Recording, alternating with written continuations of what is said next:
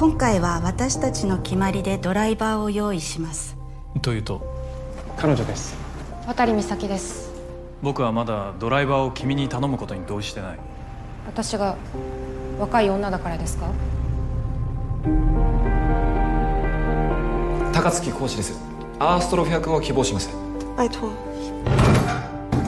そこまで。ありがとう Im Rahmen des Japanuaries haben wir heute wieder eine Gastspielfolge am Start hier beim Fernsehsessel Podcast. Mit mir ist dabei die Anne. Hallo Anne. Hi. Schön, dass du äh, Zeit genommen hast, ähm, sowohl mit mir einen japanischen Film zu gucken, als auch hier im Podcast zu sein. Aber bevor wir in den Film gehen, ähm, erzähl mir doch mal bitte oder erzähl mal unseren HörerInnen, wer du denn überhaupt bist. Ja, also ich bin die Anne von ähm, Flip the Truck, dem österreichischen Filmpodcast. Ähm, wir machen eigentlich auch viele Filmreviews, wobei wir ähm, jetzt ein bisschen mehr auf Deep, Deep Dives umgestiegen sind ähm, im Laufe der, vor allem des letzten Jahres, weil es halt einfach, oder sagen wir der zwei Pandemiejahre, es einfach schwieriger war, sich zu treffen und den Podcast mhm. aufzunehmen und nicht immer remote. Und sowieso einfach, naja, Arbeitsleben, du kennst das sicher auch, da hat man nicht ja, immer ja. so viel Zeit, ins Kino zu gehen oder in Pressevorführungen und so. Und deswegen haben wir jetzt mehr ein bisschen so in die Deep Dive-Region. Da ist vor allem unser lieber Gründer, der Wolfi, engagiert. Zum Beispiel, was ich euch, wenn ihr mal bei uns reinhören möchtet, empfehlen kann, ist Kino der Sterne.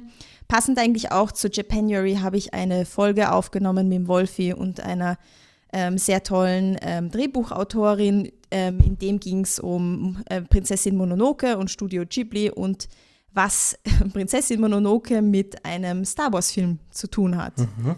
Das ist eigentlich ein guter, guter Blick, was wir so machen. Also der Wolf ist ein riesiger Star Wars-Fan und versucht das aber trotzdem immer mit anderen ähm, Filmen zu verbinden. Also ja, seine okay. absolute Nerdkultur mit anderen mainstreamigeren Sachen oder halt Mainstream, aber mit anderen Filmen, wo man nicht so ein arger Nerd sein muss. Mhm, sehr schön. Ich habe jetzt auch mal reingehört. Ich habe halt mir eure Jahresabschlussfolge auf jeden Fall mal angehört. Die war wild. ja, das kenne ich. Wir, wir sind auch, äh, wenn man zu viert jetzt im Podcast ist oder so, das äh, ist dann halt oft einfach wild und ähm, jeder möchte zu irgendwas was sagen und so. Äh, das ist jetzt hier so zu zweit ja doch ein bisschen angenehmer und äh, man kann sich da durchaus mal ein bisschen mehr Zeit nehmen für, für so vereinzelte Sachen. Ja, ihr habt ja auch so, so ein bisschen Catchphrase, möchte ich sagen. Ihr seid äh, der läng am längst laufende Filmpodcast in Österreich. Genau. Ja, sehr schön. So äh. ist es. Deswegen sage ich auch immer dazu ganz plakativ, der österreichische Filmpodcast, weil darauf sind wir stolz. Oh, kann man ja auch sein. Ich meine, ähm, braucht man sich ja nichts vormachen. So gerade irgendwie Podcasts sind so seit Pandemiebeginn so aus dem Boden geschossen. Ähm, unser jetzt auch, obwohl das nichts mit der Pandemie zu tun hatte, sondern einfach aus Interesse halber, weil man was machen wollte irgendwie. Ja. Ähm, ja, und wenn man dann halt irgendwie acht Jahre so am, am Start ist und das durchzieht, das ist schon ähm, Chapeau auf jeden Fall. Da müssen wir erstmal hinkommen, sag ich mal. Und ähm, dann wiederum gibt es euch halt schon hoffentlich noch irgendwie 14 Jahre oder schon seit 14 Jahren, ne? Ja, wir geben uns Mühe, aber ich sehe, dass ihr halt voll viel aufnimmt, also wirklich viel regelmäßiger als wir. Also ihr seid sehr, sehr fleißig. Ich glaube, das wird was. ja, im Moment haben wir so einen wöchentlichen Rhythmus und manchmal sogar noch dazwischendurch. So wie diese Folge, die wird höchstwahrscheinlich auch außerhalb des äh, regulären Terminkalenders, möchte ich jetzt immer so sagen, ähm, erscheinen. Und eine weitere Folge werden wir im Japanuary noch haben, auch mit einer Gästin dann. Ähm, dazu dann aber dann später vielleicht mehr. Ähm, genau, der Japanuary, was ist das? Es ist eine Film-Challenge. Äh, viele wissen das, äh, viele begleiten das auch aktiv. Ähm, Ziel ist es so, ja, Pi mal Daumen, irgendwie acht Filme im Januar aus äh, Japan zu sehen. Ich nehme an, die, an dieser Challenge teil. Mir wird es wahrscheinlich nicht allzu schwer fallen, diese acht Filme zu sehen. Ähm, wer da Interesse hat, kann da gerne auch auf Letterboxd mal so ein paar Listen durchgucken. Ich habe da auch eine gemacht, da stehen 15 Filme, meine ich, drauf. Ich glaube, die werde ich nicht schaffen, aber irgendwie acht schon. Hm, nimmst du an dieser Challenge so aktiv teil? Also willst du auch acht gucken oder hast du dir gesagt, ist egal jetzt, ich brauche jetzt nicht acht, aber Hauptsache ich gucke erstmal japanische Filme? Ja, ähm, also aktiv teilnehmen. Ich habe keine fixe Liste Mhm. oder so, aber da ich sowieso quasi irrsinnig auf asiatisches Kino stehe und in letzter Zeit, also ich würde mal sagen, im letzten Jahr auf jeden Fall mehr einen Fokus auf Südkorea hatte und davor aber mehr Japan-Content quasi, also bei mir wechselt das immer so ein bisschen durch. Deswegen ähm, will ich jetzt wieder ein bisschen mehr schauen, was in Japan so abgeht, was da für Filme gibt. Ja, einfach wieder reconnecten. Sehr schön. Genau. Ähm, da haben wir uns jetzt ja einen relativ aktuellen Film ausgesucht mit Drive My Car. Hast du denn aber vielleicht für die Hörerinnen und Hörer, die jetzt so noch unentschlossen sind, vielleicht noch so ein paar Empfehlungen aus Japan, die du ähm, schon gesehen hast, wo du sagst, die vielleicht unbedingt mal auf die Liste packen ähm, oder welche, die du dir jetzt auf die Liste gepackt hast? Ich habe jetzt mal welche, die ich schon gesehen habe, die ich empfehlen Mhm. kann. Ähm, auch ein aktueller, ich glaube, bei uns in Österreich läuft auf jeden Fall ähm, noch im Kino, ist Wheel of Fortune and Fantasy, ist tatsächlich vom selben ähm, Regisseur, von dem Drive My Car ist. Den habe ich schon im Rahmen der Biennale gesehen. Ähm, super, auch so ein Slice of Life-Film, wie wir es wahrscheinlich gleich besprechen werden, der Drive My Car auch irgendwo ist, ähm, aber Anthologiefilm und mit einem leichten Schmäh dabei. Eigentlich finde ich schön für einen japanischen Film. Ähm, was habe ich noch? Dann habe ich noch von Sion Sono. Das war auf jeden Fall früher mein Abs einer meiner Lieblingsregisseure. Der hat mich halt hier auf der Biennale ähm, Guilty of Romance gesehen und das hat mich von den Socken gehauen damals. Also den finde ich immer noch super. Und ähm, Cold Fish kann ich von ihm auch empfehlen. Ich würde Forest of Love, der, den gibt es vielleicht sogar noch auf Netflix, den würde ich jetzt nicht als erstes anschauen. Der ist schon, der ist nicht mein Liebling, sage ich mal so. Und ähm, anime-technisch würde ich empfehlen, dass man Your Name und Weathering with You, die zwei am besten hintereinander schaut. Also einfach irrsinnig romantisch, lustig, schön, bunt. Ja, kann man nichts falsch machen. Nee, auf jeden Fall. Ähm, genau, Your Name und Weathering with You haben wir, haben wir letztes Jahr hier auf dem Pod oder im Podcast auch schon mehr oder weniger ausführlich besprochen. Ähm, Your Name finde ich großartig, mag ich sehr gerne. Hatte ich auch mal überlegt, mir den jetzt nochmal wieder irgendwie anzugucken. Ähm, ich hatte jetzt, äh, wie heißt denn, Erinnerung an Mani, den hatte ich jetzt gesehen schon ähm, und Puls von äh, Kurosawa. Mhm. Genau, ein, ein J-Horror-Film. Kann man sich beide ganz gut angucken. Äh, ich muss aber, vielleicht greife ich da ein bisschen vorweg, aber Drive My Car fand ich da erstmal schon mal um, um Längen besser. Drive My Car würde ich auch gleich erstmal einsteigen und kurz einmal zusammenfassen, was das für ein Film ist. Äh, wie gesagt, äh, ein japanischer Film. Yay. Passend zum Japanuary ein Film von Ryosuke Hamaguchi aus dem Jahr 2021 und basiert auf den Kurzgeschichten von Haruki Murakami. Und äh, die Kurzgeschichte ist auch titelgebend Drive My Car, ist in einem Sammelband von Männern, die keine Frauen haben, erschienen.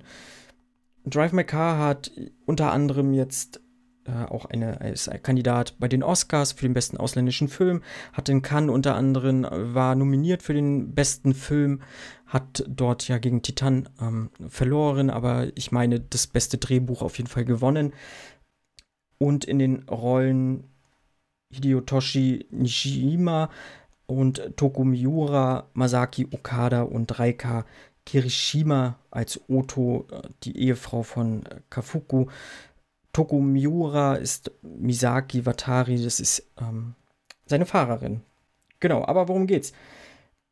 Yusuke Kafuku ist ähm, Schauspieler und Theaterregisseur und verliert seine Ehefrau, die kurz bevor sie stirbt, äh, fremd geht, das kriegen wir mit, und gleichzeitig äh, ihm aber auch noch was sagen möchte. Also er lebt mit einem Geheimnis, dieses Geheimnis trägt er in sich und dieses Geheimnis oder vielmehr diese Lehre ähm, lässt ihn nicht wirklich zur Ruhe kommen und äh, wir machen einen kleinen Zeitsprung von zwei Jahren und er nimmt eine Stelle als Regisseur an einem Theater in Hiroshima an und soll ein Tschechow-Stück Onkel Vanya inszenieren und stellt dazu eine Gruppe von äh, TheaterschauspielerInnen zusammen, unter anderem auch der junge Mann, der mit seiner Ehefrau fremdgegangen ist. Und so entwickelt sich ein schönes Stück.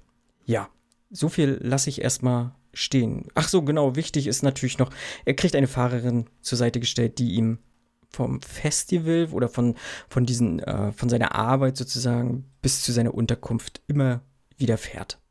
Ja. Schön zusammengefasst.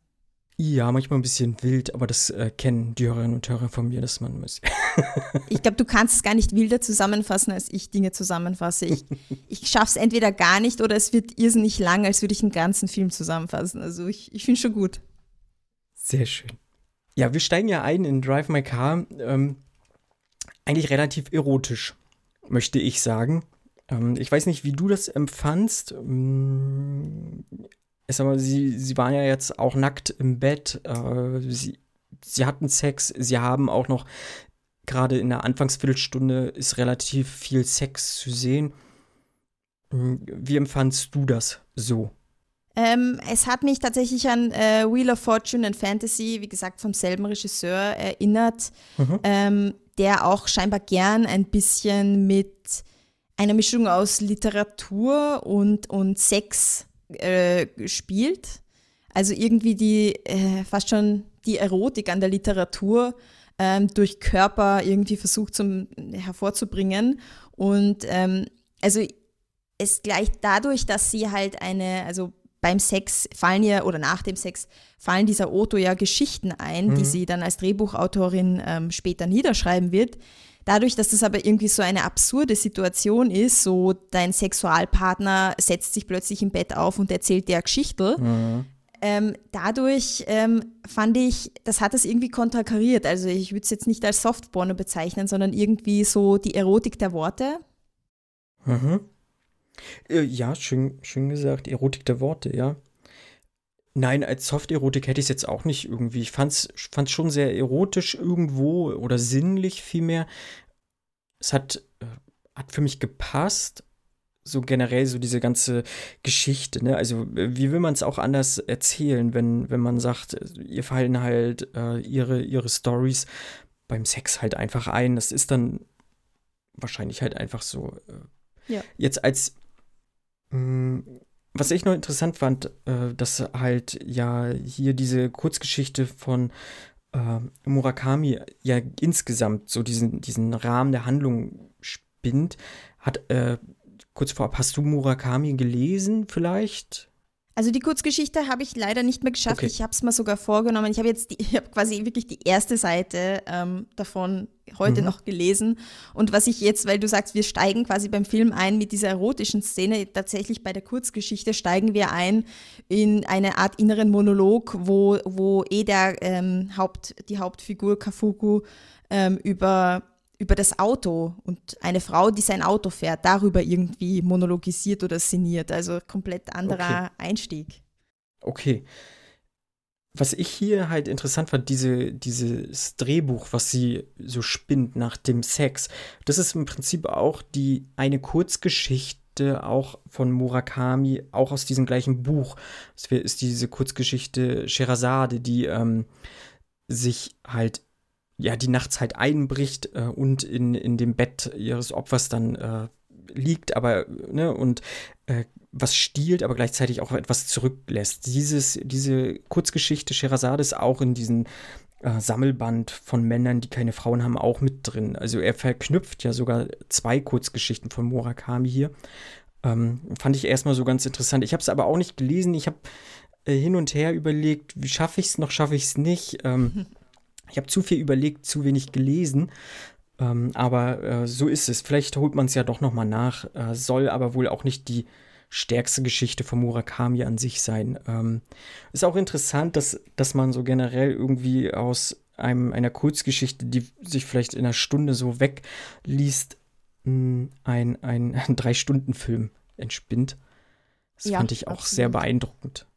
Aber das ist irgendwie schön. Also, das, äh, das macht also das zeigt mir nochmal irgendwo, dass ähm, der Regisseur einfach wirklich connected hat mit der Geschichte. Mhm. Also ich glaube, du kannst halt, wenn du, wenn du das oberflächlich liest und dir denkst, boah, das ist eine, eine coole Geschichte und irgendwie inspiriert mich das, aber wenn du nicht auf einem tieferen Level damit da irin irgendwas siehst, dann glaube ich, kannst du da einfach keinen Drei-Stunden-Film draus machen, der so gut ist nämlich auch. Weil ich glaube, du kannst schon, aber der muss ja auch wirklich on point sein, wie Drive My Car es halt ist. Hm. Ja, auf jeden Fall. Genau, ich habe noch so gerade zum Anfang, ähm, bevor dieser Zeitsprung kommt, äh, ist noch eine Szene für mich so relativ präsent. Ähm, oder zwei Szenen sogar noch äh, sehr präsent im Kopf. Die eine halt, als er seine Frau dabei erwischt, wie sie fremd geht und dann später nochmal ähm, so generell relativ absurd auch, dass äh, sie nach der Trauerfeier, also die beiden haben ein Kind verloren hm, ist auch schon eine längere Zeit her gewesen, als sie dieses Kind verloren haben, dass sie dann so relativ direkt nach der Trauerfeier auch wieder zum Sex kommen, also wieder ins Körperliche gehen und dann erzählt sie halt ihr Drehbuch weiter und das ist so ein, so ein Abschied irgendwie halt, ne? Äh, sein, also sein Gesicht, beziehungsweise er hält sich dann ja auch die äh, Hände vor die Augen und ähm, fasst das gar nicht, was sie dort äh, gerade sagt. Also sie sagt, sie, sie, nimmt ja schon irgendwie wörtlich so ein bisschen Abschied äh, oder erzählt halt von diesem äh, Fremdgehen so indirekt irgendwie, fand ich. Und das hat mich äh, sehr mitgenommen zu dem Zeitpunkt. Hm. Ja, ja, finde ich. Also mir ging es äh, ziemlich gleich. Ich habe mir auch die ganze Zeit gedacht, was, also ob sie ihn durchschaut hat, weil er, ja, ja, genau. Äh, so sie, sie schlafen ja miteinander und er versucht ja dieselbe Stellung ähm, zu finden mit ihr, wie sie mit ihrem Lover hatte, also als er es mhm. beobachtet hat. Und es quasi funktioniert nicht, da, da geht der Funke zwischen ihnen nicht so über. Und ich habe mir die ganze Zeit gedacht, hat sie das jetzt gecheckt? Also ist jetzt diese Geschichte ihre Art, das anzusprechen, dass sie ihn betrügt? Oder, oder ist das für sie total unterbewusst und sie, sie checkt es überhaupt nicht? Also ich habe da auch irgendwie aktiv drüber nachgedacht, so was denkt sie sich gerade? Hm. Ich weiß auch immer gar nicht so, ich manchmal, also in dem Moment hätte ich gerne einfach auch in den Kopf äh, unseres Protagonisten hineingeblickt, um zu erfahren, so was geht ihm da gerade durch den Kopf. Ich fand aber, dass die Musik es relativ gut so alles getragen hat und generell das Schauspiel halt fand ich auch sehr beeindruckend, so in den, also auf jeden Fall auch den ganzen Film über, aber auch äh, in den ersten 15 Minuten. Sie verabschieden sich ja dann. Ähm, sie möchte ihm eigentlich ja noch was sagen. Äh, er druckst aber so ein bisschen rum und sagt, er hat keine Zeit und ähm, findet sie dann am Abend wieder, was ja auch dann nochmal wichtig wird, denn eigentlich hatte er gar nicht wirklich was zu tun. Ähm, und sie ist tot. Seine Frau Uto ist tot. Sie ist äh, verstorben. Sie hat ähm, Hirn, Hirnblutung, glaube ich, oder Hirnschlag gehabt. Mhm. Ähm, ja. Wie empfandst du das so? Hast du da irgendwie. Wusstest du um die Prämisse, also in dem Sinne, dass sie dort verstorben ist oder nicht? Also, weil Nein, das wusste also ich, ich nicht. Ich, ich auch nicht. Ich, ich wusste tatsächlich, diesmal habe ich ähm, nur den Buzz mitbekommen ruhig um, äh, rund um Drive My Car. Also ich habe nicht gewusst, worum es geht in dem Film. Ich habe es mir dann noch eigentlich bis zu einem extra so entschieden, dass ich es mir gar nicht durchlese, weil ich mir dachte, ich schaue es mir ja eh an. Kann ich mhm. mal wie ein unbeschriebenes Blatt ins Kino gehen, ist ja auch mal schön. Und war dann eigentlich eh, also geschockt nicht, aber ich war schon traurig, eigentlich wirklich traurig, weil ich mir gedacht habe, okay, ähm, sie sind, sind nicht das perfekte Paar. Ich meine, wer ist das schon? Mhm. Aber sie haben halt viel Potenzial und auch, auch eigentlich ein, eine schöne, schöne Beziehung und starke Beziehung und mich dann schon traurig gemacht habe, mir gedacht, okay, wie geht jetzt der Film weiter? Ja, weil du auch sagst, äh, nicht perfektes Paar oder so. Also mh, hm, wahrscheinlich natürlich nicht, aber aber gerade so in Anbetracht dessen, was sie alles so miteinander durchgemacht haben oder so, äh, glaube ich schon, dass das äh, eine sehr stimmige Beziehung war. Und sie haben sich ja auch noch ähm, auf dem Weg von der Trauerfeier oder Gedenkfeier wieder nach Hause haben sie ja auch, äh, sag ich mal, sich gegenseitig ihre Liebe nochmal gestanden, dass sie sich beide sehr lieben und sowas. Und das habe ich ihnen auch abgekauft. Also auch äh, jetzt zum Beispiel äh, Kafuku, weil er zu dem Zeitpunkt wusste er ja, dass sie ihn betrogen hat mit Takatsuki. Genau, Takatsuki, das ist der jung, junge Schauspieler, der halt mit Otto äh, geschlafen hat und gleichzeitig ja auch irgendwie so der neue Star dort war, regelmäßig irgendwie Rollen bekommen hat, halt aus ihren Drehbüchern heraus, so, ne? Ähm, was ja dann auch nochmal wichtig wird, so gerade nachher, wenn, wenn sie am Theater sind und es zu großen Aussprache kommt. Oder zu mehrfachen Aussprache kommt. Ja, äh, hast du noch irgendwas auf deinem Zettel zu stehen, was so in diesen, also vor dem Zeitsprung passiert? Ist da noch irgendwas, was du noch sagen möchtest? Mm, nur, dass ich mir denke, also ich, ich, ich komme später nochmal drauf ähm, zurück. Also ich kann mal spoilern, mir hat der Film schon sehr gut gefallen, aber eins meiner Probleme war, dass es an manchen Stellen für mich zu lang war. Mhm. Und ich finde aber genau der Anfangsteil ist eigentlich noch also recht, recht zackig, mhm. wobei ich es dann eigentlich äh, irgendwo lustig, unter Anführungszeichen, finde, dass die, dass die Credits, die Anfangscredits einfach, das ist das Gefühl, mitten im Film tauchen plötzlich die Credits auf, denkst du so, aha, okay, das war erst das Intro. Spannend. Ich habe jetzt mhm. eine halbe Stunde oder weiß nicht wie lang ein Intro gesehen zu diesem langen, langen Film. Okay. Ja, hat mich auch ein bisschen gewundert, so, weil es halt auch, äh, ich sag mal, du hast ja so ein paar Regisseure, die das die das Gefühl als Stilmittel haben oder äh, Konventionen brechen wollen oder irgendwie sowas. Äh, das Gefühl hatte ich jetzt eigentlich hier nicht, dass das mhm. hätte sein müssen so, aber äh, ja, gestört hat es mich jetzt auch nicht. Ich war aber auch ein bisschen verwundert auf jeden Fall. Genau. Ja, ich, hab, ich hatte ein bisschen Angst ähm, zu der Zeit, also dass ähm, der Regisseur nicht weiß oder nicht sich selber nicht irgendwie an der Nase gefasst hat und weiß, mhm. wie er das Pacing machen soll. Also, dass er quasi zu viel erzählen will.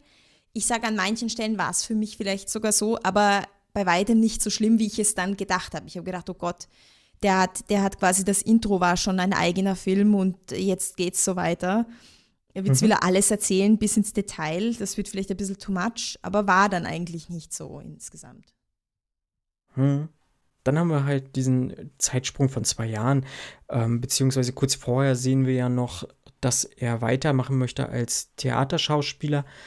Er, er hat ja die große Rolle als äh, Vanya in diesem Tschechow-Stück. Und wir sehen, dass er halt irgendwie mit dem Verlust und auch mit, diesen, mit dieser Lücke, die Otto halt in seinem Leben hinterlässt, nicht, nicht klarkommt halt einfach. Er bricht dieses Stück ab, er kann nicht mehr weiterspielen und dann kommt halt eben dieser Zeitsprung, was ja dann auch nochmal elementar wird, weil er ja in Takatsuki sozusagen ja sich selber besetzt, also äh, in diesem Stück. Aber genau, er fährt halt äh, relativ melancholisch, möchte ich fast sagen, äh, nach Hiroshima äh, an das Theater und wird dort ähm, relativ freundlich empfangen. Äh, und es wird ihm auch klar gemacht, so ist, morgen ist ein Vorsprechen und du bekommst eine Fahrerin. Oder ein Fahrer. Zuerst war es ja wirklich noch der Fahrer. Ja. Ähm, und dann kommt er zum Auto und es ist eine Fahrerin. Ja. Die junge Miura, Toko Miura, äh, die die Misaki Watari spielt. Wie findest du, dass, das, dass es da auf einmal so gewechselt hat von Fahrer zu Fahrerin? Warst du irritiert oder? Mm, nein, also ich habe mir gedacht, okay, vielleicht ist es schlecht übersetzt. Na, aber ich, es, es, hat mich nicht, es hat mich nicht überrascht. Ich, ich habe mir gedacht, okay, ja, irgendwo muss halt der Spice herkommen mhm. ähm, für, für diese Geschichte. Irgendwo muss der, muss der Knick drin sein. Und ich fand aber auch interessant, dass er, dass sie das sofort anspricht. Also eigentlich ähm, ist er so, oh nein, jemand fährt mein Auto, eine Fahrerin, und dann ist sie gleich so, hey, ähm, ist es ein Problem, weil ich eine junge Frau bin? Und ich bin mir nicht sicher, ob er sich da versucht zum Raus, also ob er, ob er sich das wirklich gedacht hat und dann versucht, sich einfach rauszureden. Aber er meint ja, na, er, er wird das quasi niemandem anvertrauen, sein Auto ist so alt und so weiter. Also er hat ein ja, paar ja. Ausreden parat, aber sie ist tough genug, das zu nehmen und zu sagen, du, ich zeig dir, mach mal eine Probefahrt und ich zeig dir, dass ich das drauf habe. Also sie weiß ihn eigentlich von Anfang an zu nehmen. Hm, ja, auf jeden Fall. Also das zieht sie ja auch relativ gut durch, so diese taffe Frau halt einfach. Ähm, die dort in der Kälte sitzt, äh, sich eine Zigarette anzündet und mm, halt auch bis spät in die Nacht, sag ich mal, ihn jetzt auch noch nach Hause fährt. Also sie lässt sich da ja überhaupt gar nichts irgendwie anmerken. Und gefühlt hat man auch so dieses ja, gefühlt hat man dieses Gefühl, dass sie gar kein Privatleben hat oder sowas ähm, und nur für diesen Job lebt. Und äh, ich fand, das kommt nachher auch noch so raus, dass es ja auch mehr oder weniger tatsächlich so ist, dass sie halt nur für diesen Job eigentlich lebt, weil sie kann halt nichts anderes. Ja, ich fand es dann aber auch, äh, da hat sich für mich dann auch aufgeklärt. Es hatte sich schon so ein bisschen aufgebaut, weil er ja auch, äh, er ist ja regelmäßig auch schon vorher immer in diesem roten Saab gefahren und hat äh, diese Rollen gesprochen. Und ich habe mich immer so gefragt, zum einen habe ich mich gefragt, warum hat er überhaupt ein Tape noch? Also wir sind doch in einer, einer Zeit, wo, wo man keine Kassetten mehr hat. Und dann spielt er halt immer dieses Theaterstück. Ich so, warum? Und dann ist mir nachher, erstmal ist mir, bin ich selber tatsächlich dann auf den Gedanken gekommen, na, vielleicht übt er ja für seine Rolle und dann äh, in dieser Szene hat sich dann ja aufgeklärt, dass er gesagt hat, extra, ich habe ja extra mein, mein Hotel, sag ich mal, eine Stunde Entfernung äh, buchen lassen, damit ich immer noch meine Rolle nebenbei äh, proben kann. Mhm. Da war ich schon so ein bisschen, habe ich mir schon gefühlt einen Schulterklopfen gegeben, dass ich alleine raufgekommen bin, aber es war relativ, es war ein billiges Schulterklopfen, sagen wir es mal so. ähm, ja. Ich weiß nicht, ich fand, ich glaube, er hat sich aber auch immer wieder angehört, weil es einfach die Stimme seiner Frau war. Also ja, das, das war für mich auch, auch so. Mhm. Er, er kann es einfach nicht loslassen. Er, er will es einfach immer wieder hören und immer mit ihr reden. Irgendwo. Auch eine Konversation, ein Dialog. Auch wenn sie nicht wirklich auf ihn reagiert, aber irgendwo fühlt sie es wahrscheinlich doch ein bisschen so an, als würde sie auf ihn reagieren noch. Hm. Ja, genau. Dann kommen, kommen ja diese ähm, ja, Auditions, also dieses Vorsprechen, wo er dann ja, ja wobei er hat es ja schon in diesen Bewerbungsunterlagen gesehen, dass äh, Takatsuki mit dabei ist, aber dann kommt es ja auf dieses, äh, zu diesem Aufeinandertreffen. Ich fand ja so generell ist er ja immer relativ nüchtern gewesen, also auch fast emotionslos erstmal, bis auf dann bei diesem Vorsprechen. Das ist einmal so zum Ende hin ausgebrochen, weil ich fand auch dieses Vorsprechen, ich fand es wahnsinnig intensiv, wo die beiden äh, ihre Rolle dort vorgesprochen haben. Und er ihr dann äh, ja so am, am Hals geht oder am, am Gesicht halt packt, so, ne? Ja. Äh, also, das fand ich wahnsinnig intensiv und solche Szenen hat jetzt der Regisseur regelmäßig irgendwie in dem Film drin gehabt. Aber hier habe ich so das erste Mal so richtig doll gespürt, dass, äh, dass der Film trotz seiner Laufzeit und seiner Längen so mich halt auch äh, noch mal kriegen kann, irgendwie so. Und damit habe ich halt ja. auch nicht, überhaupt nicht gerechnet. Das kommt aber mit dazu, dass er da sowas auspackt. Ja, ich glaube, es ist auch dieser Kontrast ähm, zwischen der ja, kühlen, nüchternen Aura, die halt die meisten Figuren eigentlich die ganze Zeit haben. Hm. Und dann zwischendurch finde ich immer wieder spannend, wie einfach dieses Menschliche dann doch irgendwie durchbricht das ist, das war für mich auch immer etwas, was, wo ich dann auch drüber gegrübelt habe, weil tatsächlich manchmal hatte ich das Gefühl, es ist ein bisschen zu nüchtern. Aber da komme ich, komm ich dann noch bei einer Szene, die später ist. Da kann ich dann das nochmal meinen Gedankengang besser erklären. Ja, er bekommt ja die Rolle und viele weitere ja auch. Ähm, unter anderem ja auch eine, äh, ich weiß gar nicht, sagt, gehörlos war sie ja nicht. Sie ist taubstumm? Nein. Nur stumm. Nur stumm. Nur stumm. Ne? Ja, genau. Ähm, beherrscht die Zeichensprache, äh, aber, oder Gebärdensprache und aber auch nur die südkoreanische Gebärdensprache. Generell ist das ja ein, ein Stück, was mehrsprachig ist, unter anderem südkoreanisch, japanisch und ich glaube, eine Rolle ist auch. Filipino war ja, eine Rolle und eine aus Taiwan. Genau. Ja, die junge Frau äh, war aus Taiwan. Ja, ja. Und äh, mir ist das auch schon aufgefallen, dir bestimmt auch schon, ähm, als er noch diese Hauptrolle gespielt hat, dass ein einer ja auch im Deutsch gesprochen hat, tatsächlich ein Schauspieler, so halb, wo er diesen Vanya noch gespielt hat. Ist dir das genau. aufgefallen? Ja, es gab auch dieses, ähm, ich glaube, sie hatten ganz am Anfang oder irgendwann sieht man ihn auch als Schauspieler in dem Stück Warten auf Godot.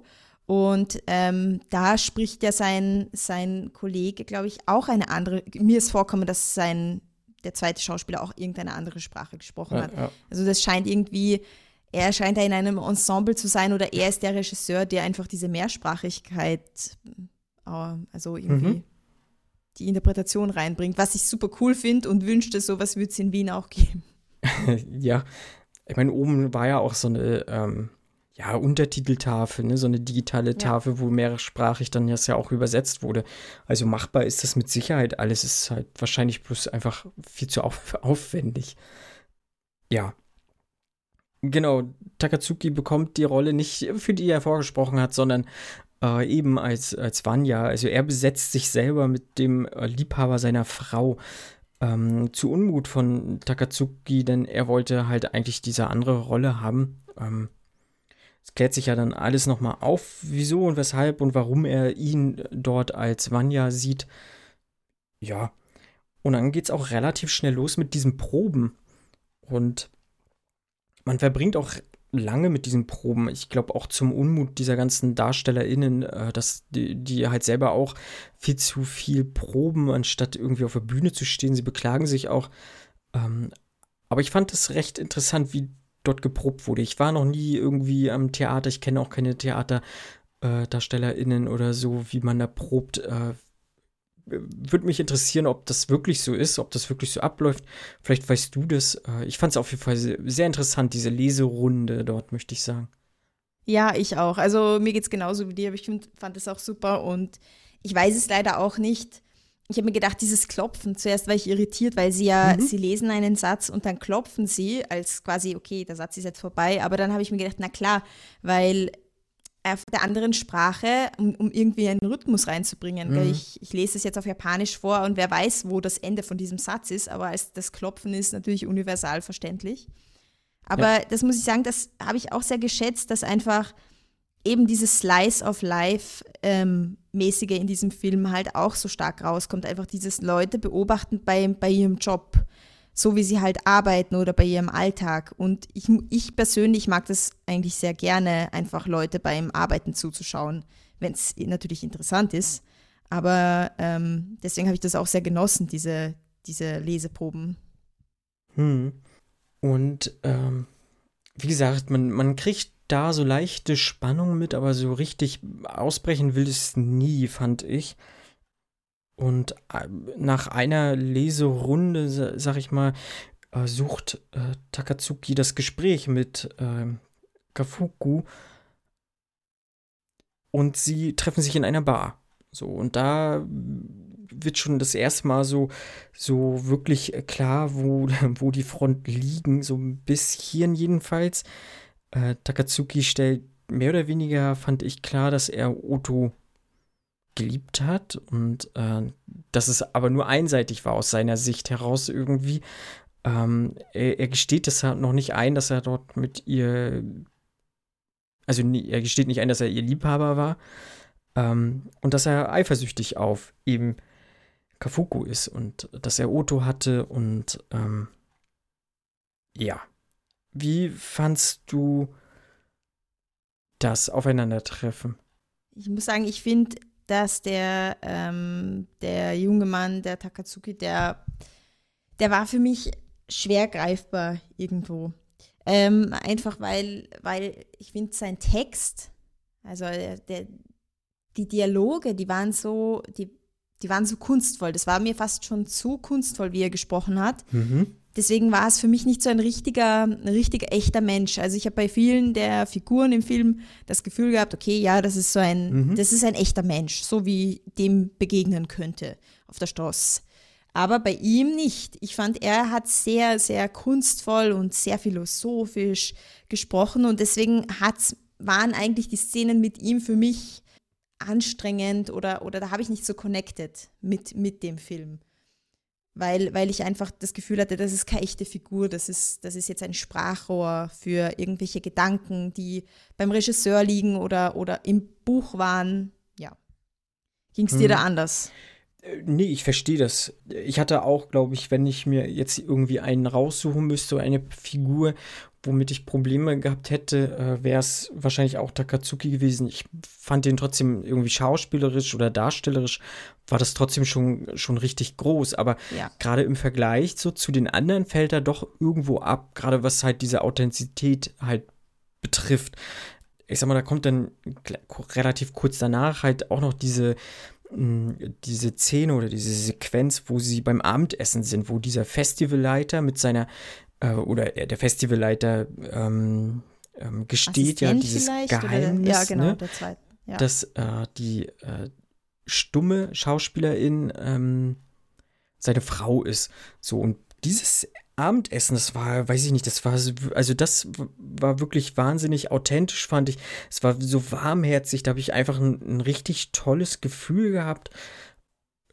Ne, das äh, hatte ich halt jetzt, klar, dass ich, ich, ich soll kein tolles Gefühl haben, wenn jetzt der Regisseur und der Liebhaber seiner Frau, sag ich mal, aufeinandertreffen. Das ist mir mhm. schon bewusst, dass ich da jetzt nicht irgendwie ähm, wohlwollend empfangen werde als Sehender so, aber aber irgendwas macht das ja doch mit einem. Also gerade Kafuku, der hat halt für mich immer generell unglaublich stark gespielt. So, ich hat den das alles abgenommen, so wie er geschauspielert hat. Ja. Aber dem ähm, Takatsuki nicht, nicht immer. Ähm, der war wirklich mehr der Schauspieler in dieser ganzen Reihe. So, auch nachher ja. wird ja dann noch mal, da finde ich, es wird ein bisschen zu abstrus für mich, dass er so doll gewaltbereit ist. Und halt jemanden, ja, genau, er schlägt jemanden erstmal nur halb tot, der dann aber an diesen Verletzungen stirbt, so. Und gefühlt zeigt er da auch keinerlei Reue oder so. Also für mich Nein. ist das so ein so richtiger äh, Pokerface setzt er da dann auf, also regelmäßig und ich kann den überhaupt nicht wirklich einordnen. So. Das ist halt irgendwie auch so, das war für mich auch eben dieser Totschlag da, ist ein bisschen zu Symbol. Hm. Also eben auch vielleicht ein Problem für mich mit dem Film an sich, dass das Symbolik auf eben ein echtes Leben trifft und halt ein bisschen zu hart der Kontrast ist. Eh nicht oft, aber in, in, in, dem, in der Szene, wo er dann abgeführt wird, was natürlich viel später ist, greifen vor, aber da habe ich mir auch gedacht, so, ja, okay, er, er schaut, er ist so, okay, lasst mich noch umziehen und ja. es ist quasi passiert und ihr werdet es schon hinkriegen denke mal, ja, okay, du hast gerade jemanden totgeschlagen, aber ja, es scheint dich nicht wahnsinnig zu stören und ich weiß es nicht. Also mhm. es war so, okay, spannend. Ja, fand ich auch. Also, ähm, ja, hätte man vielleicht, er wusste das ja schon, dass er verstorben ist und vielleicht hätte man dann halt einfach im Vorfeld ihn in seinem Hotelzimmer zeigen sollen, wie er Reue zeigt oder so, ne? Ähm, aber so bleibt er halt wirklich gefühlt so dieser Antagonist des ganzen Films und er, er ist der Bösewicht ja. und nimmt halt keinerlei Entwicklung hin, obwohl man ihnen mehrfach die Gelegenheit gegeben hat. Ja, so. stimmt. Ja, war ein bisschen, das hat mich, hat mich, äh, um, um auch mal Kritik zu äußern, das hat mich tatsächlich gestört, so seine Figur und seine Entwicklung irgendwie. Genau. Ja, äh, so wabert ja der Film eigentlich so tatsächlich irgendwie dann so ein bisschen vor sich hin, habe ich das Gefühl. Also wir, wir sind wieder bei diesen Leseproben, dann sind wir auch mal bei richtigen Proben. Dann haben wir halt dieses Abendessen ähm, zwischen diesem äh, Direktor, Festivaldirektor oder Assistenten, ich weiß gar nicht wirklich, was das, was er für eine Rolle hatte dort und dem Regisseur. Und auch die Fahrerin ähm, darf mit rein gehen zum Abendessen. Und ich hatte so das Gefühl, sie kennt so dieses, dieses, ähm, na, wie sagt man so dieses äh, familiäre? Ja, so familiäre, das kennt sie nicht. Und dieses aufgenommen werden und ähm, dann mit dem Hund und so, wie gesagt, das war für mich unglaublich warmherzig. Ich habe mich da auch, auch sofort irgendwie aufgenommen gefühlt und äh, es war ein ganz tolles Gefühl, was ich hatte. Spannend, dass du das sagst. Warum? Weil ähm, ich bei der Szene mir tatsächlich, also ich hatte, glaube ich, während dem ganzen Film, wir haben ja schon angesprochen, dass die Figuren halt zwischendurch schon recht nüchtern sind ja. und eher kühl wirken. Und in der Szene ist es mir wahnsinnig schwer gefallen, abzulesen, wie, also von den Gesichtern, äh, wie geht es den Leuten? Okay. Und ich hatte die ganze Zeit das Gefühl, sie will gar nicht da sein, die Fahrerin. Also ich hatte tatsächlich das Gefühl, boah, na, sie ist urgenervt und sie ist so, Alter, was mache ich hier eigentlich? Und ich finde die alle irgendwie komisch, also so wie mhm. sie geschaut hat. Und dann nachher kommt raus, er, also der ähm, Regisseur hat sie ja gelobt für ihre mhm. Fahrkünste, mhm. ihr ist nicht äh, schön. Und nachher ähm, kommt raus, dass sie sich darüber freut. Und ich war so, oh, sie hat sich darüber gefreut. Ich dachte, sie ist davon irgendwie peinlich berührt. Also ich hatte wirklich Schwierigkeiten, vor allem in dieser Szene, die Emotionen abzulesen. Ich, ich, ich wusste gar nicht, wie es ihnen geht. Hm. Weil ich fand es schön. Also ich hätte mir gedacht, okay, es, es, es, freut sie euch eh, dass ihr da seid? Oder hm, was geht ab? Verstehe ich. Also gerade bei ihr, sie, sie blickt ja wirklich sehr emotionslos dort so in die Kamera ja sogar einmal fast direkt rein.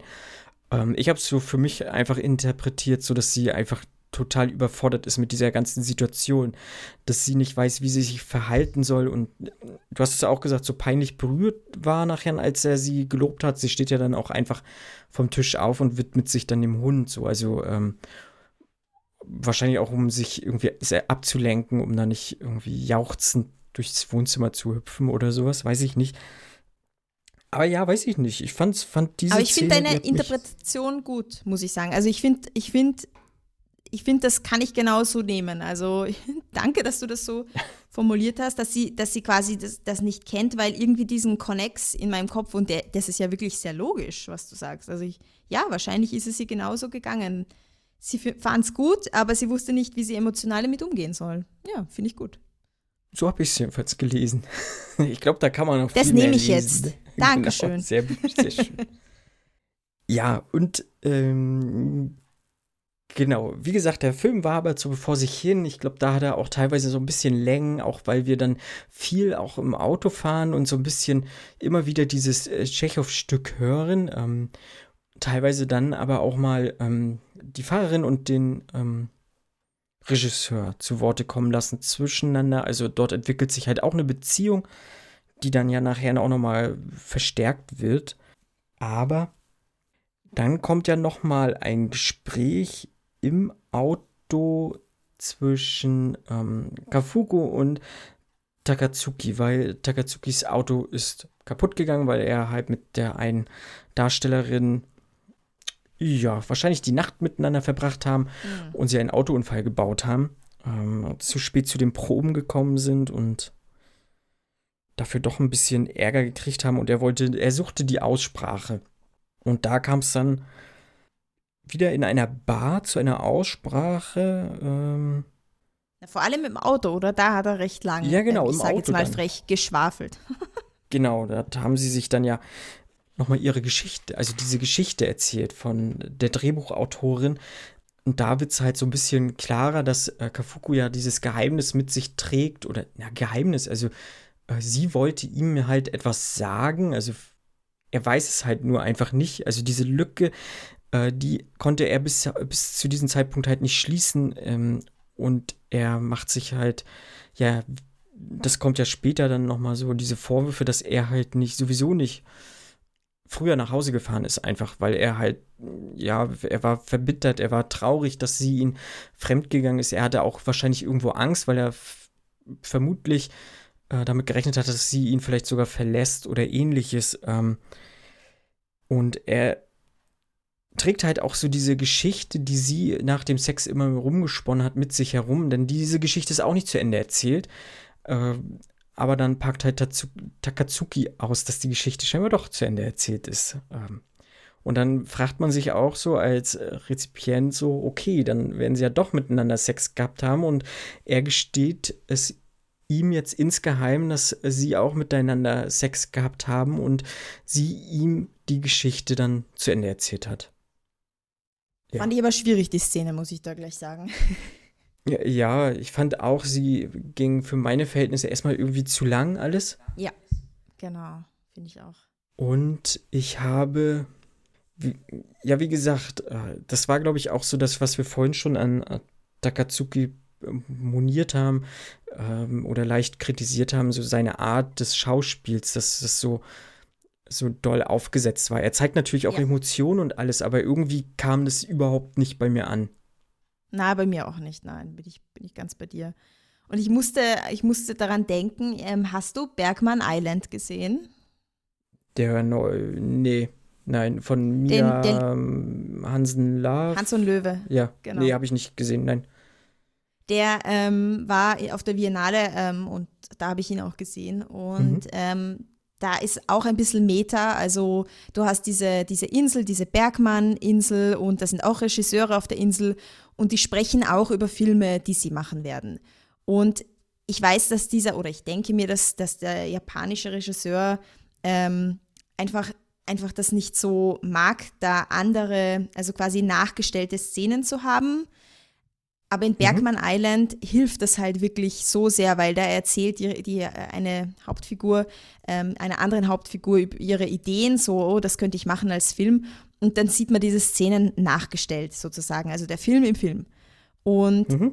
ich finde, es hätte irgendetwas Visuelles in dieser langen Autoszene hätte immens geholfen, weil ich finde die Geschichte, wie du gesagt hast, diese Scheherazade-Geschichte ist ja auch eine super coole Kurzgeschichte, ist ja mhm. auch spannend und interessant. Aber ich fand es sehr schwer zu folgen, weil einfach es ist nur ein Podcast mit Bild, wo nichts passiert. Ja, das stimmt. Und es fand ich schwer im Kino, mich darauf zu konzentrieren, auf den Inhalt. Also irgendetwas Visuelles hätte da massivst geholfen, für mich zumindest. Hm.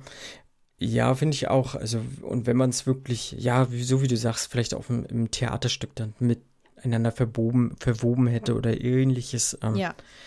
fand ich auch. Ich glaube aber, viele, was ich so rausgehört habe in der Kritik, finden diese Szene, glaube ich, auch sehr, sehr stark. Ähm, ich glaube, das kann man auch mit einer der besten Szenen dort finden. Äh, aber wie gesagt, ich glaube, wenn man jetzt so sich halt an, an der Figur von, von äh, na, Takatsuki so ein bisschen stört und sowas, dann hat man, glaube ich, doch ein bisschen Probleme mit dieser ganzen Szene. Also wie gesagt, ich fand sie ein bisschen zu lang und ich habe nicht so ganz hundertprozentig dann irgendwie connected. So. Ja. Ja, weiß ich nicht. Zumal sie ja dann am Ende trotzdem irgendwie äh, nicht klar und deutlich sich ausgesprochen haben. Also es bleibt trotzdem irgendwas zurück. Natürlich kriegt er so diese, diese Geschichte zu Ende erzählt, ähm, aber er weiß ja immer noch nicht, was seine Frau von ihm sagen, also ihm sagen wollte oder ähnliches. Ja. Und äh, Tacheles haben sie auch nicht miteinander gesprochen. Also es hat keiner von beiden gesagt so, äh, oder äh, Kafuku hat halt nicht gesagt, pass auf, äh, dass meine, das, mir ist meiner Frau fremd gegangen. Ähm, es geht so nicht. So, also es hat ja keiner irgendwie wirklich mal so da eine Konsequenz rausgezogen. Das fand ich da ein bisschen schade, dass das so immer noch so alles so ein bisschen im Offenen blieb. Ja. Ja. Ja, ich, ich ähm, habe ein bisschen, weil ich mir irgendwie gedacht, so, es geht ja natürlich eh schon wissen, es geht um Vers also Trauer und Versöhnung und mhm. wie man halt irgendwie von so einer argen Trauer irgendwie wegkommt. Und ich habe dann so ein bisschen recherchiert, wie halt die, ähm, in der Trauerarbeit gibt es ja die ähm, vier Phasen der Trauer. Mhm. Und ich finde, es passt aber perfekt auf den Film. Also ich, ich glaube, ähm, meine Interpretation, dass sich der Regisseur in Phase 3 befindet und dann am Ende sogar bis zu Phase 4 kommt. Phase 3 ist Suchen und sich trennen. Ach so. Also immer in, in Erinnerungen, ähm, ein bisschen sich wälzen, überall ähm, nach Erinnerungen suchen von der verstorbenen Person, schauen, okay, wo sind noch irgendwelche Snippets da, die ich erfahren könnte über sie, damit diese Erinnerung ähm, am Leben bleibt, aber gleichzeitig schon ein Trennungsprozess. Und ich finde, das passt eigentlich perfekt, weil eigentlich will er das alles ja nicht so richtig wissen. Also ich meine, wer möchte wissen, ähm, dass irgendjemand ja. mit dem Partner mhm. oder der Partnerin geschlafen hat und dann sie diesen intimen Moment, die Erotik der Worte bei dieser Person auch noch gehabt hat. Aber gleichzeitig will er das unbedingt wissen, weil er, er will die Worte seiner Frau haben, Worte, die er noch nicht gehört hat.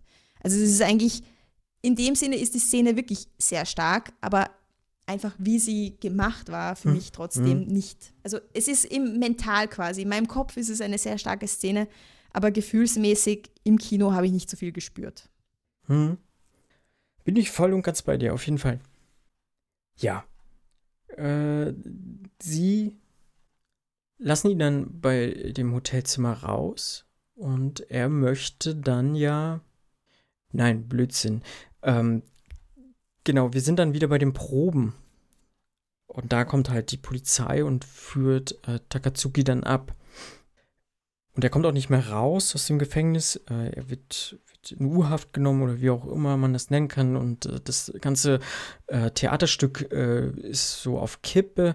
Es gibt halt nur, nur zwei Möglichkeiten. Entweder wir sagen das ganze Ding ab oder ähm, Kafuku spielt die Rolle des, der, des Vanyas. äh, denn er kennt halt die Rolle eh in- und auswendig. Äh, das Ja. war seine Rolle und ähm, er, er bittet sich noch zwei Tage Bedenkzeit. Und ähm, dann kommt der große Auftritt mal von der Fahrerin. Wie ich finde. Äh, wir hatten bloß vorher einmal auch so, wo sie sich so ein bisschen schon mal geöffnet haben, wo sie in diese Müllpresse gefahren sind oder was da, ja doch, ne, so Ja, Müll genau. Äh, Dingsbums gefahren sind, ähm, aber dann äh, öffnet sie sich ihm äh, doch ein bisschen mehr und fährt mit ihm äh, zu ihrer Heimat, also zu ihrem Heimatdorf, Heimatstadt. Äh, genau, über Nacht hinweg durch. Ich habe einmal gedacht, okay, jetzt schläft sie ein, aber nee, sie Ich auch. scheint irgendwie den ganzen Tag durchgefahren zu sein. Ja, und dann stehen sie vor den Ruinen ihres Elternhauses. Das war ziemlich traurig. Ja, auf jeden Fall. Ähm, sie hat es ja schon mal irgendwie an, anklingen lassen, dass ihre Mutter Ja. bei einem Erdrutsch ums Leben gekommen ist. Ähm, sie aber jetzt halt auch nicht die, die, die äh, liebste Mutter der Welt war, sondern sie ja auch irgendwie ähm, ja, geschlagen hat oder misshandelt hat, auf jeden Fall. Jetzt nicht sexuell, aber auf jeden Fall körperlich ähm, misshandelt hat. Und ähm, ja, sie hat äh, halt, also sie macht sich immer noch Vorwürfe, dass sie ihre Mutter nie, ihre Mutter nicht geholfen hat. Sie hätte grundsätzlich die Möglichkeit gehabt, so ihr Vorwurf, dass sie ihre Mutter nicht geholfen hat und dort nimmt sie dann noch mal einmal Abschied und trauert um ihre Mutter. Und ich Mhm. finde, in der Szene haben sie einen starken Draht zueinander, weil Mhm. irgendwie sich doch herauskristallisiert, dass es ein bisschen so, und ich meine, vielleicht ist es Holzhammer, vielleicht auch nicht, aber es ist halt schon eine Vater-Tochter-Beziehung. Sie ist ja Mhm. auch 23, seine Tochter wäre 23 i- zur selben Zeit und so. Und sie kann sich mal kurz auf jemanden stützen und es ist schon echt, äh, also die Szene hat mich dann schon emotional ähm, sehr berührt, weil es weil es dann wieder sehr echt war. Einfach dieses, die, die äh, Hinterbliebenen, die irgendwo immer das, den Fehler in sich suchen. Man hätte ja noch was machen können. Die Mhm. verstorbene Person hat nicht sterben müssen. Man ist irgendwie schuld dran, dass es passiert ist. Man hätte ja noch. Mhm. Das ist halt irgendwie sehr, sehr echt. Ein, glaube ich, ein Gedanke, der wahrscheinlich vielen Hinterbliebenen lange Zeit beschäftigt und das Leben schwerer macht.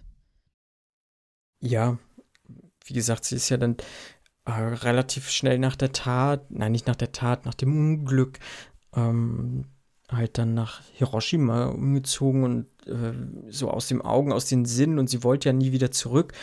Ähm, und hat es jetzt ja doch zusammen mit äh, Kafuku gemacht, so, äh, der dann ja auch nochmal seinen Auftritt bekommt und auch nochmal so emotional sein Herz äh, ausschüttet und dann hier dann ja auch nochmal sagt, so, äh, so sinngemäß,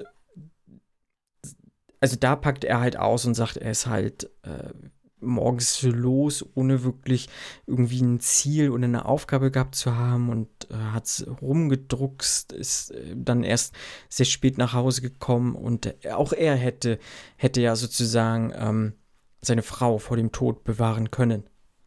Ja. Und äh, ja, man spürt da schon irgendwie, ja, ich möchte nicht Seelenverwandtschaft in dem Sinne sagen, aber sie sind halt äh, so geteiltes Leid irgendwie halt, ne? Was Ja. die beiden haben. Und das fand ich schön. Das hat, hat zusammengeschweißt und das hat man auch schon so diese ganze Zeit gemerkt, dass die beiden vielleicht doch einen, einen schönen Draht zueinander haben. Hast du ja auch gesagt, dass sie da äh, dann auf einmal so diesen, diesen gemeinsamen Draht haben. Und ähm, ja, ich fand das auch einen sehr, sehr schönen Abschluss einfach. Ja.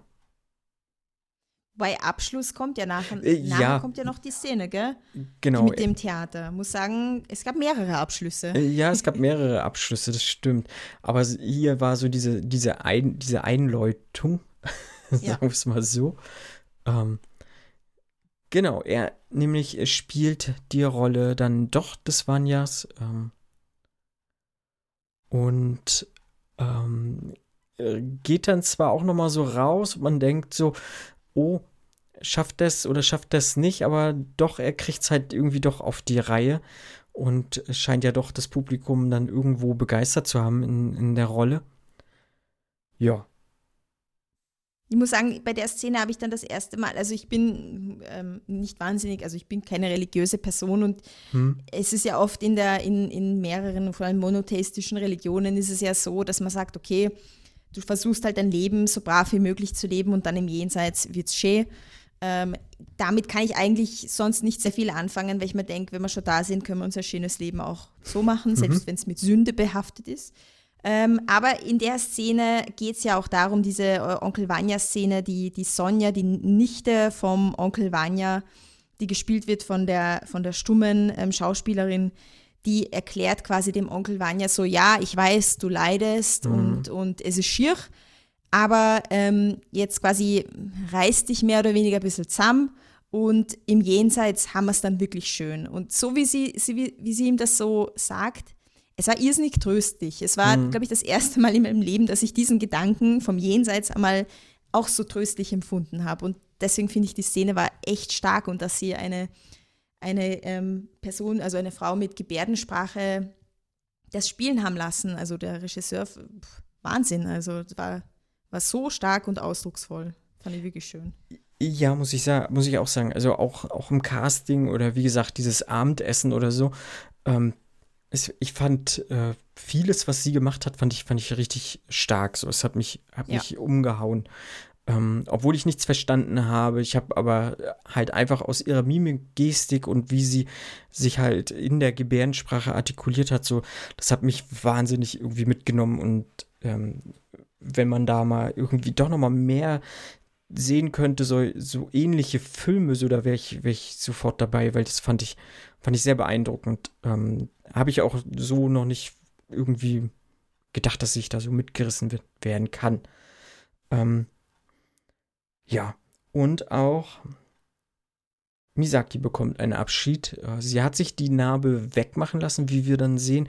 Sie hatte ja schon so ein bisschen ähm, sich, na sag mal, äh, äh, sie wollte sich die Narbe halt nicht wegmachen lassen. Sie hat ja. gesagt, sie kann sich sie wegmachen lassen, wenn sie es möchte, als äh, so Schönheitsoperation, aber sie möchte sie gerne lassen als ja, aber vielleicht ist es halt auch so dieses, äh, dieses Zeichen von, von Schuld, was sie dann auf ihrem Gesicht tragen möchte, weil sie ihrer Mutter nicht geholfen hat. Äh, aber mit dem Abschied dann hat sie sich vielleicht gedacht, okay, ähm, jetzt fange ich auch wirklich an zu leben. So, das bei ihr war so wirklich so diese Aufbruchsstimmung deutlich zu sehen. Sie hatte jetzt auch äh, ihre Frisur anders und äh, ja. Und einen Hund hatte sie. Aber, aber wie hast du das verstanden mit dem, weil sie fährt ja am Ende durch Korea, es war Südkorea und, und mit dem roten Auto vom Regisseur. Was hat das zu bedeuten? Also ich, ich, ich, ich war so, ich verstehe es nicht. Ich meine, ja, ich verstehe, es ist ein Aufbruch, sie lebt ein schön, schönes Leben hoffentlich jetzt. Mhm. Aber hat das was zu bedeuten? Ist es einfach ein rotes Auto? Ist es nicht dasselbe Auto? Warum ist sie in Korea plötzlich? Also da waren ein paar Fragen bei mir noch offen. Okay, das macht Sinn, ja.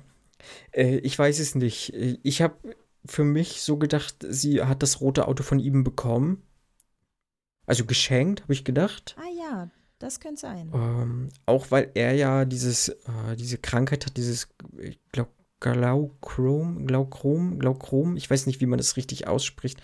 Dieses, äh, was ist das, ein grauer Star? Ich weiß das gar nicht genau. Ich bin da medizinisch überhaupt nicht bewandert.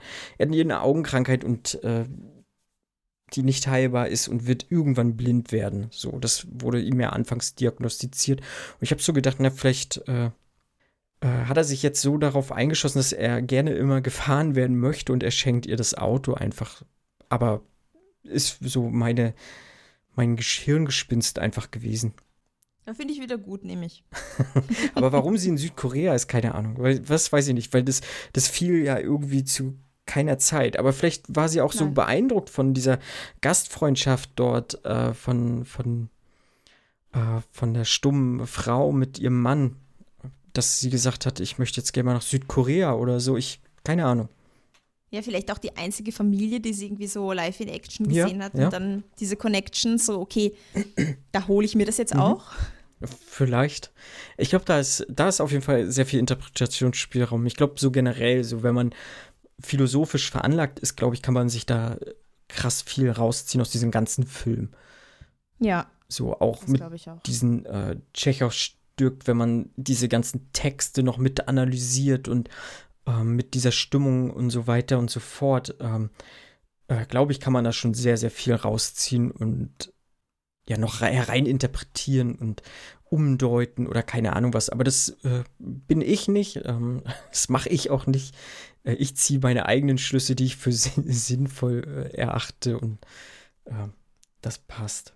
Da bin ich auch dabei. Also ich muss sagen, ich, ich hätte mir nicht gedacht, dass mich ein Tschechow-Stück da so interessieren könnte. Mhm. Ich, ich habe heute ein bisschen ähm, auch nachgelesen und wenn man, wenn man einfach nur den Wikipedia-Artikel aufmerksam liest, dann merkt man schon, da sind schon viele Parallelen einfach ähm, ja. und ergibt auch Sinn, dass das so ein bisschen Meta ist, alles miteinander ich fand es spannend, dass das, ähm, ich glaube, es ist 1896 oder so äh, erschienen oder hat er geschrieben, das Stück. Und ich denke es ist eigentlich irrsinnig modern, wenn man, wenn man wirklich den Inhalt sich einmal durchliest, eigentlich wirklich vor seiner Zeit sehr arge Gedanken ähm, geäußert. Mhm. Geht viel um so, ähm, man muss etwas tun im Leben, sonst ist es kein gut gelebtes Leben und gleichzeitig, was, wenn dir dieses Tun, deine Lebensaufgabe wegfällt, was, was bist du dann, wer bist du dann noch? Also eigentlich wirklich spannende Sachen. Also es lohnt sich was da, sich noch ein bisschen weiter damit zu beschäftigen, wenn man auf sowas Lust hat.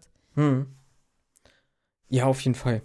Ich glaube, äh, dieser Film wird, glaube ich, noch ähm, für einige Wellen schlagen. Also ich glaube tatsächlich, wenn ich, ich habe äh, diese ganze Shortlist dieser ausländischen Oscars mir mal so ein bisschen angeguckt. Ich habe es jetzt nicht alle nicht im Kopf, aber ich glaube, der Drive My Car ist jetzt, glaube ich, so für mich auf jeden Fall auch so der große Kandidat auf den mhm. Oscar und ich glaube, mit eventuell mit dem Gewinn dann wird der noch mal deutlich krassere Wellen und höhere Wellen schlagen und ähm, ja, ich finde, diese drei Stunden Laufzeit, ich weiß nicht, wie du das siehst, die, die schrecken oftmals immer ab. Ich glaube, die könnten auch so einen potenziellen Oscar-Gewinner auch immer noch mal bei so Mainstream-Publikum auf jeden Fall abschrecken.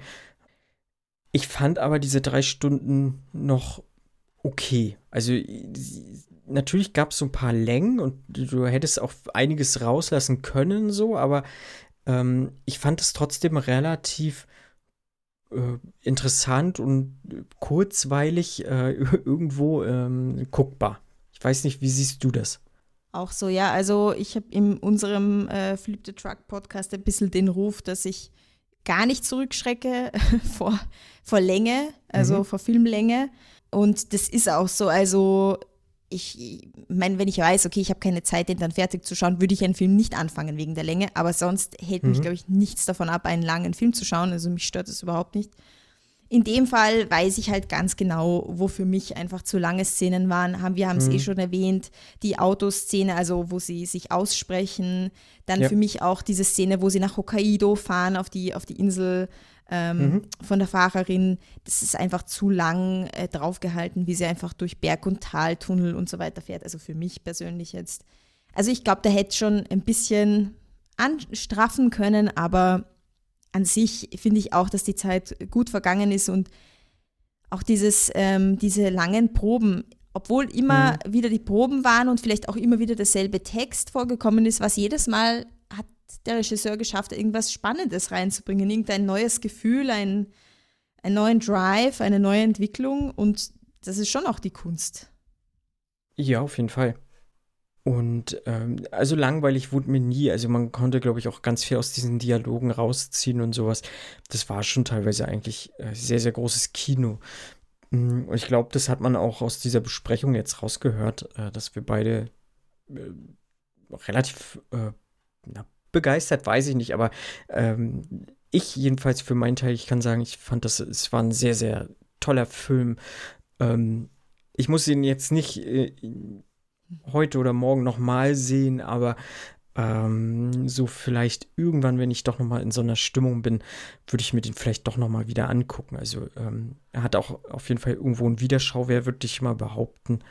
Ja, ich muss sagen, ich finde jetzt in der, in der Beschäftigung mit dem Film und jetzt in unserem Gespräch ist er, ist er gewachsen, ein hm. Grower für mich. Ich muss sagen, als ich rausgekommen bin aus dem Kino, war ich so, uff, ja, also nicht negativ, aber so, okay, jetzt habe ich den halt gesehen, so, don't know, es war sehr langsam und so weiter. Hm.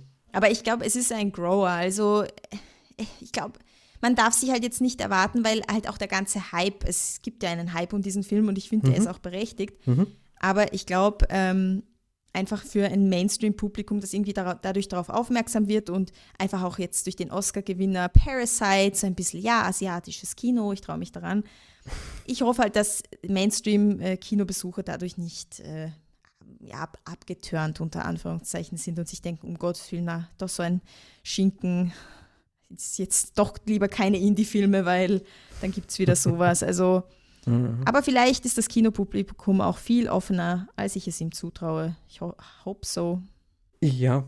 Ja, aktuell läuft er noch im Kino. Ich, äh, ja, doch, ich glaube, äh, in Deutschland müsste er auch noch so teilweise im Kino Ja. laufen. Ist, äh, ist ja noch zu früh, um ihn rauszunehmen.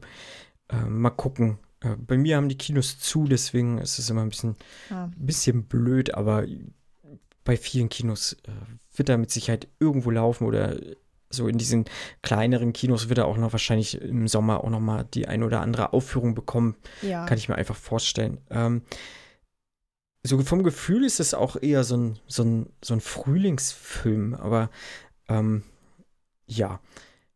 Bei uns in Deutschland wird er über Rapid Eye Movies vertrieben, wird dann auch, denke ich mal, eine relativ gute Veröffentlichung bekommen auf Blu-ray oder sowas. Äh, ich denke mal, in Österreich wird es nicht anders aussehen. Ja. Lieber Anne, hast du noch was, was du zum Film sagen möchtest? Hast du noch irgendwas auf deinem Zettel zu stehen, was du unbedingt sagen wolltest? Zu irgendeiner Szene? Ja, sogar so? noch was, Ja. tatsächlich. also etwas eher Allgemeines, weil ich ähm, mir ja während dem Film ein bisschen schwer getan habe, ähm, die Emotionen an den Figuren, an den Gesichtern Mhm. abzulesen. Also ich war mir oft nicht sicher, eben wie besprochen bei der ähm, Abendessensszene und so, was fühlen die jetzt eigentlich? Ja. Und ich, ich, ich habe eine große Faszination mit, mit Japan oder sowieso ostasiatischer Kulturraum, aber vor allem mit Japan. Und, und ich, ich war auch 2019 ähm, auf der Hochzeitsreise in Japan für drei Wochen und habe mich da halt auch eingelesen, so ein bisschen in die Mentalität und, Mhm. und dann immer Dinge, die ich beobachtet habe, habe ich dann auch nachgelesen, so, warum machen die das eigentlich so? Oder aha, so ist das hier in Japan. So echt spannend und echt andere Kultur und ähm, habe ich dann mit der Herangehensweise versucht, irgendwie herauszufinden, bin ich, bin ich quasi diese unemotionale, unsensible Person, die einfach das nicht rauslesen konnte? Oder gibt da vielleicht noch irgendwas, was mir das erschwert hat? Und ich habe es dann ähm, spannend gefunden, dass eben diese fehlende Emotionalität ein Teil ein bisschen der japanischen Kultur ist. Es gibt dafür sogar Wörter, also Hone und Tatemae, spreche ich sicherlich fürchterlich aus, aber ähm, darunter versteht man quasi die, das, was man sich innerlich denkt, ist das Honne. Und das andere ist, was man nach außen zeigt, das Public Face. Und in Japan ist nichts wichtiger der Kultur, als dass man andere Leute nicht irgendwie ähm, ja, uncomfort uncomfortable ähm, macht mit dem, wie man sich halt verhält. Es geht immer um Harmonie. Harmonie ist das Wichtigste. Und deswegen ist es wichtiger, dass du nicht immer deine, deine Meinungen äußerst, ähm, wenn es gerade nicht passt. Also deine Meinung ist nicht so wichtig. Es ist wichtiger, dass du die Harmonie wahrst. Und ich glaube, das hat, hat, für mich war das dann sehr stimmig mit dem Film, weil ich mir oft gedacht habe, okay, diese fehlende Emotionalität ist auch ein bisschen die Kultur, die für mich da so rauskommt. Dieses Nüchterne, einfach nicht immer zeigen, was in einem vorgeht, sondern sehr sachlich bleiben und freundlich, aber, aber nicht too much, nicht zu glücklich, nicht zu traurig. Und das war für mich dann noch irgendwie am Ende, als ich das gelesen habe, mir gedacht, ja, stimmt. So kann man es auch sehen. Mhm, auf jeden Fall. Wäre für mich persönlich schrecklich. Ja, So, habe ich mir auch gedacht. Ich könnte das ja nicht, äh, so emotionslos, das äh, würde ich, glaube ich, nicht hinbekommen. Äh, ich, bin- ich bin schon manchmal sehr nüchtern oder sowas, ähm, aber wenn es dann äh, gerade so, äh, wenn ich überlege, was, was den Leuten dort teilweise halt passiert in diesem Film, äh, das sind Sachen, die würden mir auch krass an die Substanz gehen und da könnte ich nicht einfach so, so, so neutral sein und ein Pokerface aufsetzen. Das würde mir überhaupt nicht gelingen. Nein. Nein. Mir auch nicht. Mir wird nachgesagt, dass man leider bei meinem Gesicht fast jedes Gefühl sofort ablesen kann. Das ist sehr nervig. Das wird, glaube ich, in Japan überhaupt nicht reinpassen. Ja. Okay, ha hast du noch was? Das war's. Okay. Das war's. Ich habe alles, alles vorgetragen. Sehr schön. Ich habe auch nichts weiter. Ähm, ich würde vielleicht nur noch mal ein abschließendes Fazit äh, sagen wollen und auch gerne von dir noch mal hören wollen. Ähm, fang doch einmal an. Ähm, mein Fazit ist, es ist ein Grower, ähm, dieser Film. Es ist etwas, womit man sich ein bisschen beschäftigen kann und vielleicht auch soll, weil einfach viele, ähm, viele Themen in den Zwischenräumen stehen, zwischen den Zeilen. Ähm, aber an sich ist es eine wunderschöne Geschichte über, über Versöhnung mit sich selber, über Trauerbewältigung und auch über, über Freundschaft, dass die, dass die überall passieren kann, dass man einen Freund findet oder jemanden, mit dem man, mit dem man connectet und jederzeit im Leben und dass das echt schön ist. Hm. Ähm, ja, ich kann, kann, kann mich auch nur wiederholen. Äh, ich fand den auch äh, wahnsinnig schön einfach. Der hat so eine leichte melancholische Stimmung manchmal gehabt. Der war äh, sehr bildstark. Der hat, äh, auch wenn er jetzt, sag ich mal, mit unseren Figuren relativ emotionslos umgeht, war es trotzdem teilweise ein sehr emotionaler Film auch wenn er mich nicht immer irgendwie gekriegt hat, so, äh, aber ähm, das passiert manchmal. Vielleicht war ich auch nicht so ganz in dieser Stimmung. Ich war ein bisschen müde, aber äh, so generell muss ich sagen, äh, glaube ich, kann, hätte ich diesen Film vielleicht auch noch in einer anderen Stimmung noch mal einen Ticken mehr abgewinnen können. Aber so fand ich es trotzdem ein unglaublich tolles Seherlebnis und das äh, über drei Stunden muss man auch erstmal hinbekommen, dass man so doch irgendwie gespannt auf den Bildschirm blicken mag. Ähm, ja, für mich auch wahrscheinlich eines der Highlights jetzt im Japanuary. Ähm, möchte ich sagen, ein paar Filme habe ich noch auf der Liste, äh, aber der dürfte weit oben angesiedelt sein. Ja. Jo. Dann wären wir, wären wir durch. Ähm, Anne, ich würde dich bloß noch mal fragen, äh, noch mal so zum Abschluss, wenn den Hörerinnen und Hörern das gefallen hat und sie nicht in die Shownotes gucken möchten und auch nicht zum Anfang der Sendung nochmal hüpfen möchten, wo genau man dich nochmal hören kann, wenn man weiter deiner Stimme frohlocken möchte. Ja, das hoffe ich, dass jetzt alle meine Stimme frohlocken möchten. ähm, man kann mich hören bei flipthetruck.com, flipthetruck.com, ähm, Österreich, der österreichische Filmpodcast. Am besten ähm, erreicht ihr mich quasi dort oder über Facebook, auch Flip the Truck. Ähm, Genau, Twitter versucht es lieber nicht, weil ich, ich, bin nicht so brav. Ich bin nicht so brav auf Twitter unterwegs. Also lieber, lieber Oldschool, Facebook, die alte Nanny. Sehr schön. Genau. Ja, dann, äh, wie gesagt, dann sind wir am Ende. Äh, ich hoffe, es hat dir Spaß gemacht, ähm, mit mir über Drive My Car zu sprechen und ähm, ja. War super. Thank you for having me. gerne, gerne. Und damit äh, verabschieden wir uns und äh, würden uns freuen, wenn ihr dranbleibt am Japanuary und äh, die ein oder andere Filmempfehlung vielleicht uns auch irgendwie nochmal zukommen lasst, was euch gefallen hat. Und wir sind dann raus. Ich sage Tschüss, bis zum nächsten Mal. Tschüss. カセットテープを再生してくれないかはいどうしたそんな浮かない顔をして誰の声なんですか妻の声だ 2年前に死んだ。お父さんって素敵じゃないですか。とても。君はこう考えてる。僕たちは同じ悲しみを共有してる。同じ女を愛したから。彼女の運転はどうですか？